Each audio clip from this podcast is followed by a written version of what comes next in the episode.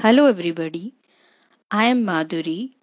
I shall tell you a story today Pishi caught in a storm. Pishi was feeling sad and lonely. Just a day ago, he was one of a group of manta rays. They were feasting on tons of fish far from the coast of Andaman and Nicobar Islands how they had splashed and jumped out of the waters of the beautiful Indian Ocean. When he saw a ship ahead, Pishi had taken a huge dive in the water. His friends scattered. Pishi flapped his huge clock like fins and tried to swim to safety. There was a huge streak of lightning and a sound of thunder next. Pishi lost his bearings. The ocean had gone dark for him.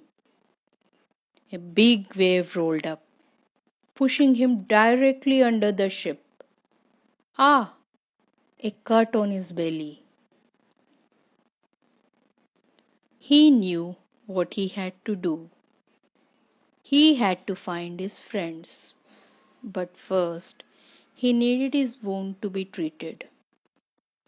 He swam and glided as fast as he could towards that coast.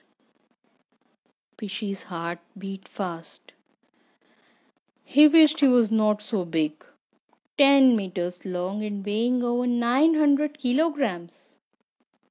He had to get to a hospital fast. His life depended on it. Then he saw the lighthouse on the coast. He leapt with joy. Pishi had reached the hospital, nature's hospital. A huge school of fish swam around him immediately. The same fish that he ate at other times were now his nurses. They cleaned the deep gash in his tummy. The cleaner fish nibbled on the torn pieces of skin. Soon Pishi felt so much better. He loved the Indian Ocean with its 5000 species of marine life. Thank you.